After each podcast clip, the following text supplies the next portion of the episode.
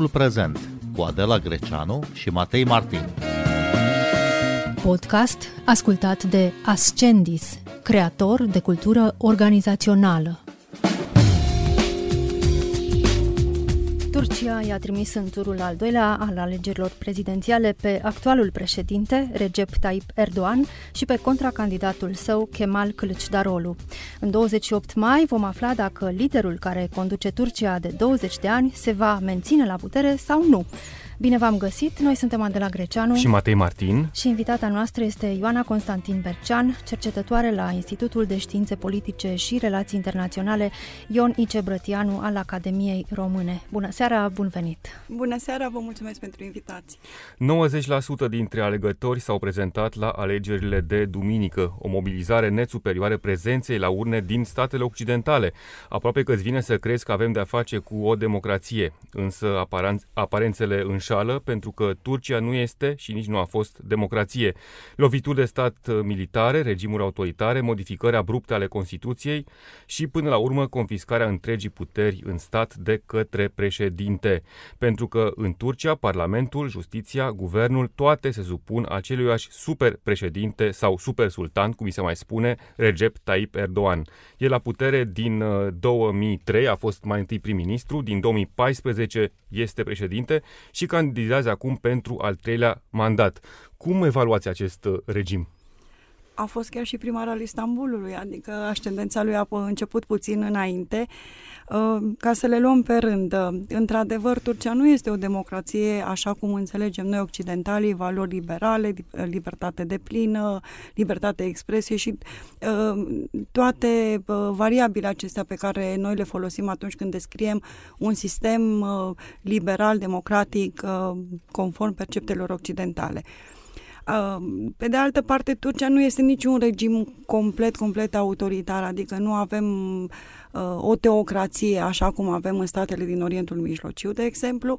Avem totuși alegeri, avem alegeri parlamentare, alegeri uh, locale, uh, alegeri uh, pentru președinte și asta se întâmplă doar din 2017 încoace, pentru că Turcia până, până la modificarea Constituției a fost o republică parlamentară, așa cum a instituit-o fondatorul Turciei, tatăl turcilor Atatürk, Mustafa Kemal, iar președintele era numit de către Parlament. Am putea să spunem că este o democrație arbitrară sau o democrație cu un anume specific, în care alte variabile, precum identitatea, factorul religios, anumite apartenențe la un grup sau altul, determină rezultatul acestor uh, alegeri. În cazul nostru avem alegeri parlamentare și prezidențiale. Este bine să vorbim și despre alegerile parlamentare pentru că le, le omitem oarecum în această discuție pentru că toată atenția este concentrată și pe bună dreptate până la urmă uh, asupra uh, scrutinului prezidențial pentru că nu e așa, iată, avem un președinte care, așa cum ați remarcat dumneavoastră, conform înțelegerii noastre, candidează pentru a treia oară, ceea ce, conform prevederilor constituționale uh, ale Turciei, articolul 101 din, uh, din Constituția Turciei, uh, prevede în, în mod clar uh, maximum de două mandate. Orice se întâmplă în cazul lui Erdogan, uh, avem un al treilea mandat, este legal, răspunsul este da și nu, este ambigu, este interpretabil uh, atunci când opoziția uh, i-a reproșat actualului președinte și cel puțin până în 28 mai încă președinte al Turciei, uh, i-a reproșat acest lucru că încalcă legea fundamentală a țării.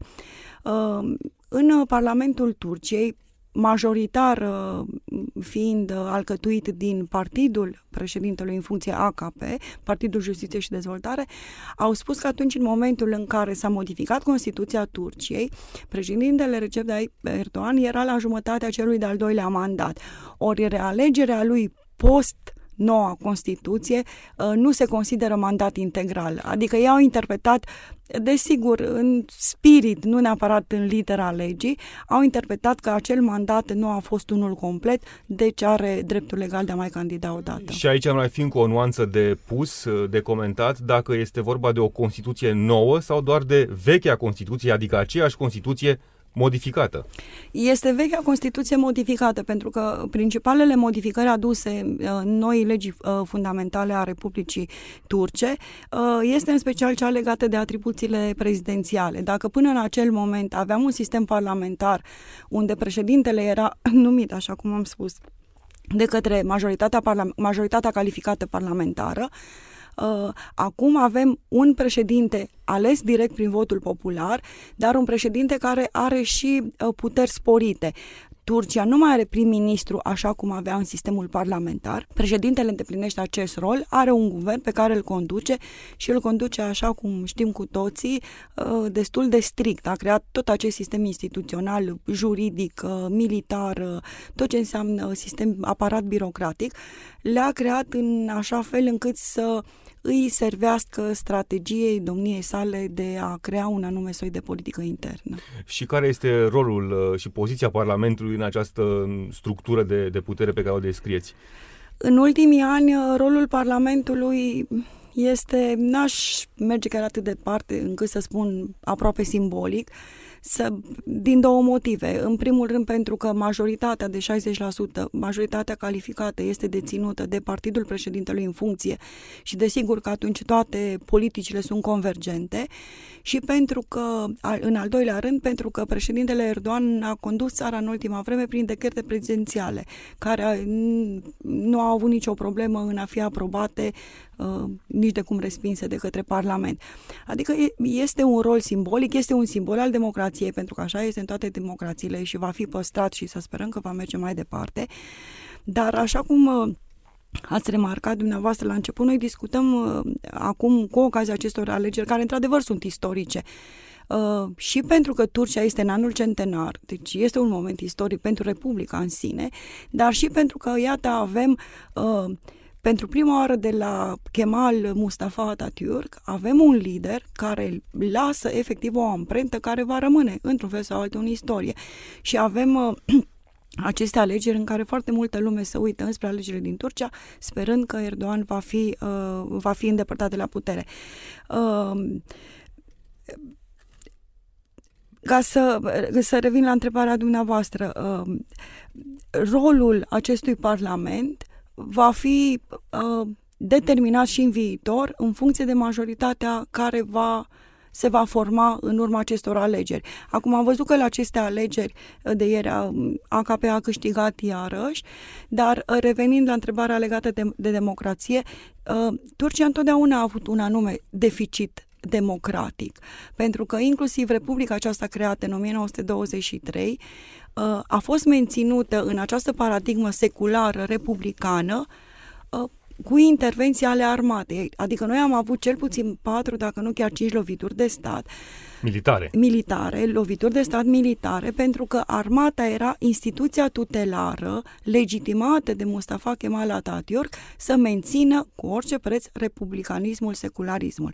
Și atunci când un partid cu o anumită tentă religioasă uh, reușea sub o formă sau alta să spargă barierele legale și așteptările celor care se aflau la putere și reușea să ajungă la conducere, intervenea armata, prelua puterea, niciodată nu stătea mai mult de 4-5 luni, se refăceau alegerile și atunci câștiga cu ghilimele de rigoare cine trebuia. Cel mai recent caz a fost uh, o lovitură de stat mai soft, nu printr-un memorandum și bun, ultima tentativă de lovitură de stat împotriva lui Recep Tayyip Erdogan în 2016. Bun, până să ne aplecăm asupra turului 2 și să vedem ce urmează, uh, descrieți-ne, vă rugăm, cum arată Parlamentul după alegerile de duminică. Uh, din ce am văzut eu, va fi destul de fragmentat, un, un adevărat mozaic, pentru că, pe de o parte, avem alianța aceasta care îl susține pe, pe Recep Tayyip Erdogan, președintele în funcție, uh, în care partidul majoritar este uh, AKP, Partidul Justiție și Dezvoltare. Acolo mai sunt câteva formațiuni, dar procentul lor este mic.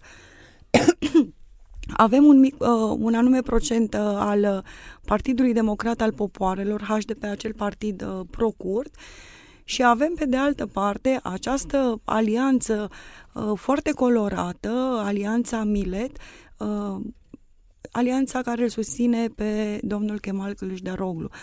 E aici este o problemă pentru că vom discuta probabil despre asta uh, atunci când vom aborda cel de-al doilea tur de scrutin. Uh, pentru Kemal Kılıçdaroğlu va fi o adevărată provocare să gestioneze această alianță care îl susține, pentru că această alianță nu este unitară ideologic, nu este unitară în ceea ce privește viziunea internă sau externă a, a politicilor promovate de Ankara. Avem de la partide social-democrate, liberale, până la partide extremiste în această alianță. Adică este foarte colorată. Iar aici un merit deosebit îi revine într-adevăr domnului Călășdaroglu pentru că a reușit după negocieri și medieri nu foarte ușoare, pentru că la un moment dat chiar s-a pus problema dacă această alianță va avea un candidat, Acolo au fost mai multe personaje care au dorit să fie candidat unic, unul dintre ei fiind uh, chiar uh, cel al patrulea candidat care s-a retras, uh, Inge, parcă îl, îl, îl cheamă, acel candidat este un fost coleg de partid al domnului Călășdaroglu din CHP, dar în urma unor neînțelegeri, pentru că nu a fost dânsul cel nominalizat, s-a retras și a făcut propriul partid și a intrat în uh, acest proces electoral, retrăgându-se cu trei zile înainte. Deci asta va fi foarte complicat, uh, procesul acesta de formare a unei majorități și desigur că sunt anumite lucruri uh, Uh, care trebuie să fie votate de Parlament, ca o mică paranteză, în special în ceea ce privește politica externă. Și aici îmi vine în minte direct exemplul Suediei, pentru că aderarea Suediei să fie uh, dusă la capăt, la NATO, la, aderarea Suediei la NATO să fie dusă la capăt, va trebui votată în Parlamentul uh, Turciei. Uh, Acum, uh, ca o altă paranteză, asta eu cred că se va întâmpla pentru că Turcia nu s-a opus niciodată până la capăt unor proiecte ale Alianței Nord-Atlantice.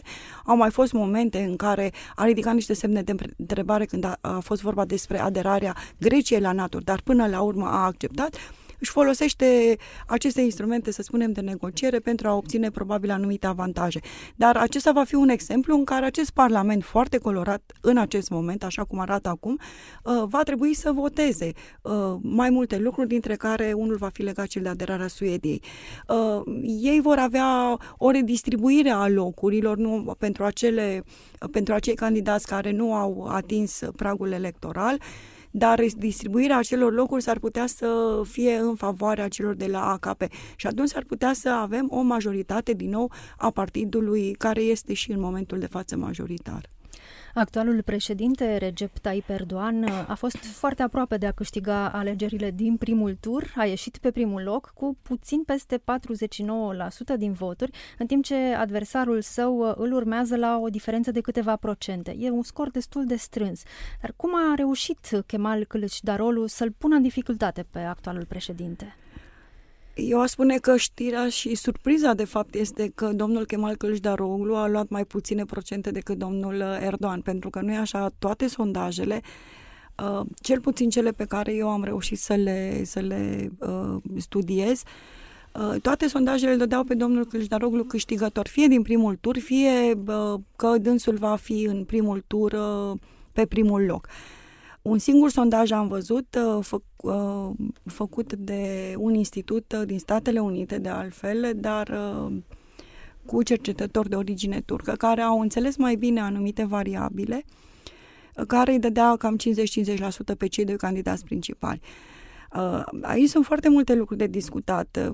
Este foarte interesant, de exemplu, faptul că Totuși, noi vorbim despre recepta Erdogan în termeni în care discutăm democrația arbitrară, multe probleme legate de drepturile omului și toate aceste discuții care sunt foarte bine cunoscute. Și iată că totuși, în condițiile în care avem o inflație, bun, care este pe pantă descendentă, dar de la 80% a ajuns la 40%, dar totuși este inflație, adică o problemă economică uh, destul de gravă. Am avut uh, acel nefericit eveniment, acel șir de cutremure din 6 februarie, anul curent, în urma căruia aproximativ 50.000 de persoane și-au pierdut viața. Pagubele materiale sunt estimate undeva la 100 de miliarde de dolari. Este enorm. Avem uh, în jur de 20 de milioane de, de oameni care și-au pierdut uh, locurile de muncă, locuințele și așa mai departe. Adică sunt ace- toate aceste probleme uh, stratificate și totuși după 20 de ani este de-a dreptul uimitor sau nu, dacă înțelegem profunzimea societală și specificul societății uh, Turciei, uh, Erdogan totuși este la o, o cotă de încredere de peste 40%, ceea ce este foarte mult.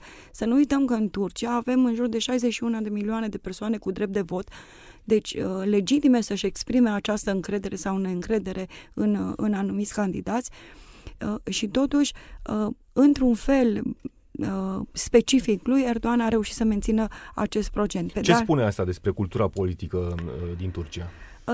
Spune despre cultura politică, nu știu cât de mult spune, cât despre polarizarea sau despre felul în care Recep Tayyip Erdogan a reușit să-și fidelizeze toată, a, a, tot acest segment foarte important al populației. Societatea turcă este polarizată nu de acum, nu din era Erdogan, societatea turcă este polarizată încă de la înființarea Republicii. Adică avem, uh, bun, e o linie de clivaj în care poate există și anumite urme din acestea poroase, dar ea în general este bine delimitată. Avem pe de o parte acel segment 40-50% care își dorește republicanism, își dorește secularism, nu, susține toți acei șase piloni ai uh, uh, Republicii instituite de Kemal Atatürk, este mai pro-occidentală, orientată spre vest, își dorește o deschidere spre, uh, spre partea aceasta liberă a lumii, dar în același timp Uh, totuși religia are un rol foarte important în Turcia și de multe ori refuzăm să ne uităm și spre partea aceasta sau încercăm să o înțelegem, dar în anumite limite. Există acolo un segment al populației important în Turcia care își dorește să fie și ea ascultată. Și așa cum spuneam înainte, atunci când un partid cu tentă religioasă ajungea la putere, era îndepărtat printr-o lovitură de stat militară. Atunci toată această, uh, tot, tot acest procent al populației mai religios se simțea întotdeauna nedreptățit. Iar toate aceste nemulțumiri și frustrări s-au acumulat de-a lungul celor 100 de ani de Republică, că tot vorbim despre asta. Și atunci s-a ajuns în acest moment în care ei au găsit în Erdogan nu dacă vreți acel, acea supapă prin care ei sunt reprezentați. Că sunt reprezentați bine sau nu, că viața lor s-a îmbunătățit sau nu, asta este o altă discuție.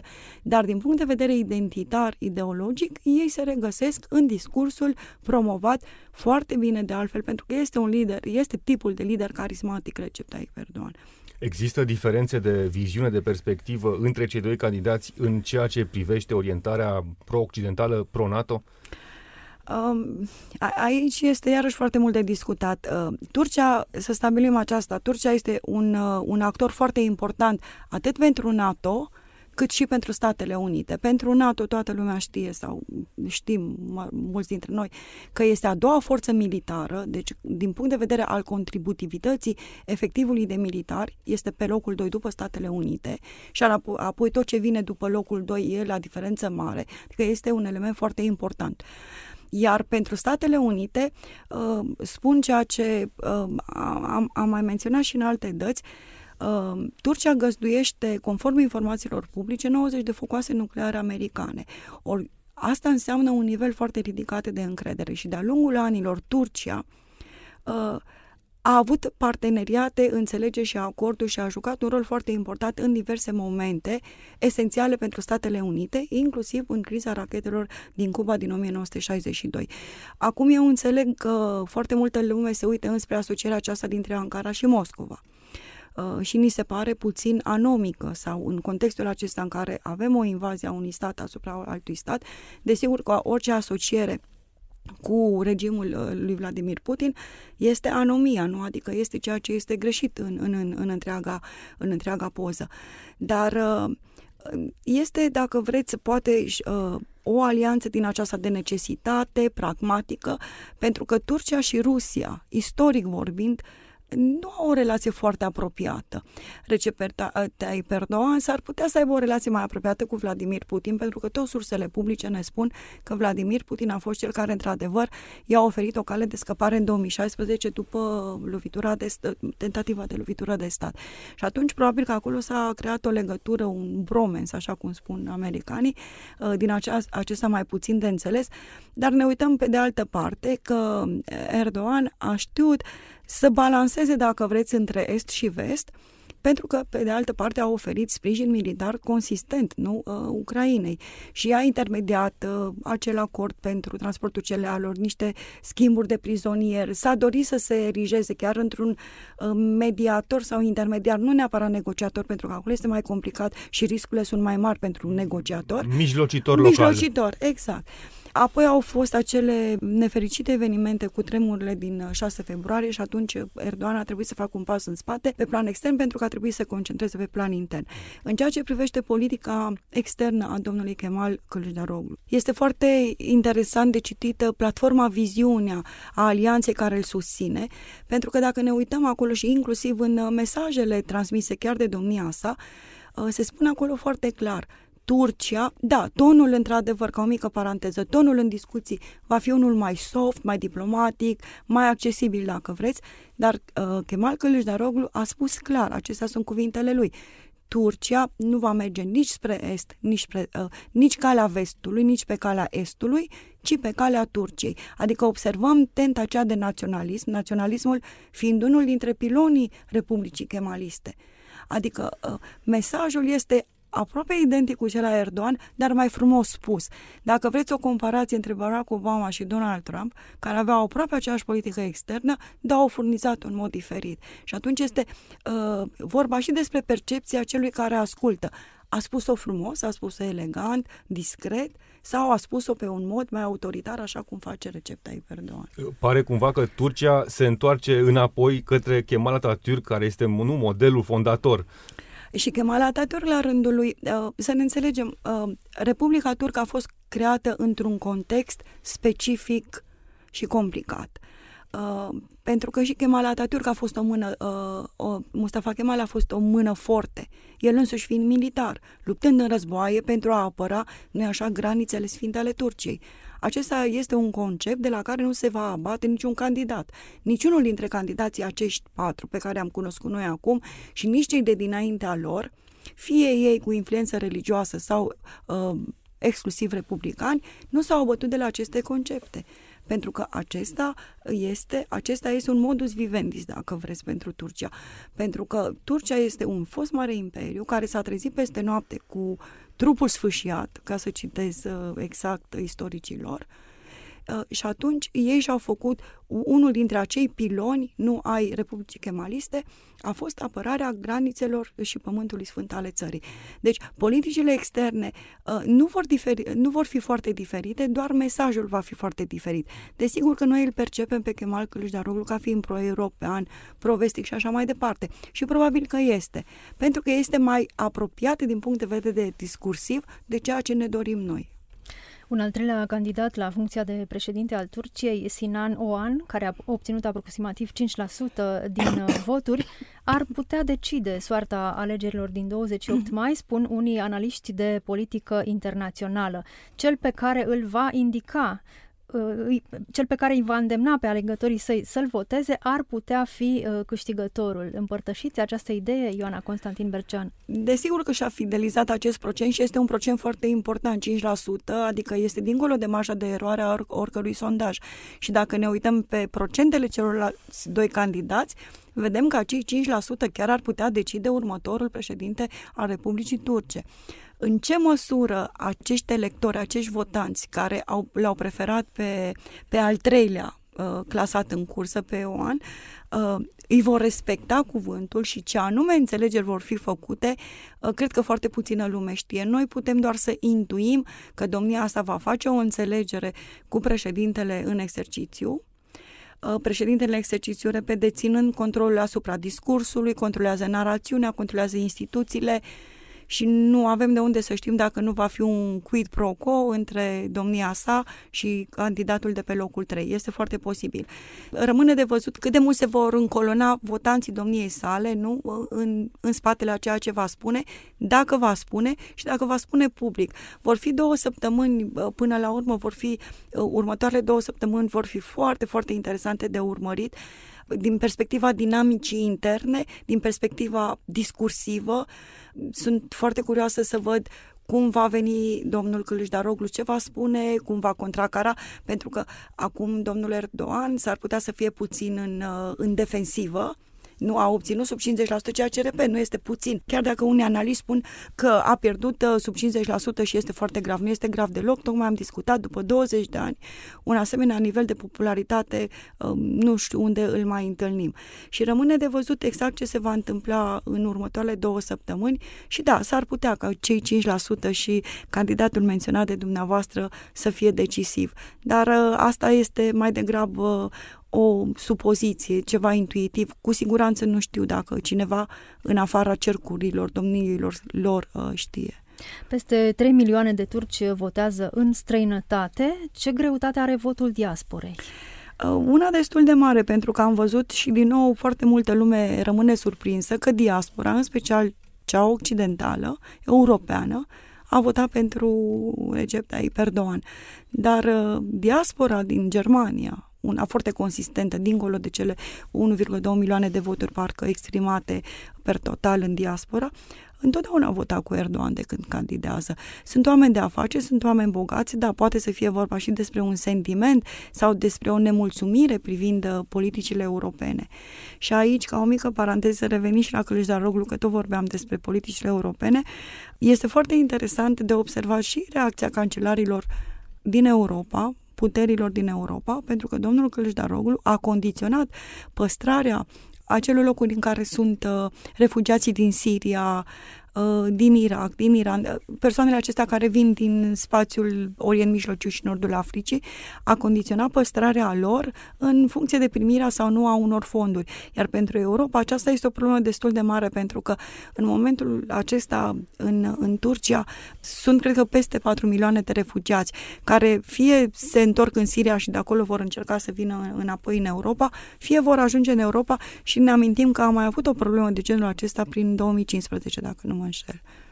Ioana Constantin Bercean, vă mulțumim că ați venit în această seară la Radio România Cultural. Noi suntem Adela Greceanu și Matei Martin. Ne găsiți și pe platformele de podcast. Abonați-vă la timpul prezent pe Apple Podcasts, Google Podcasts, Castbox și Spotify. Cu bine, pe curând!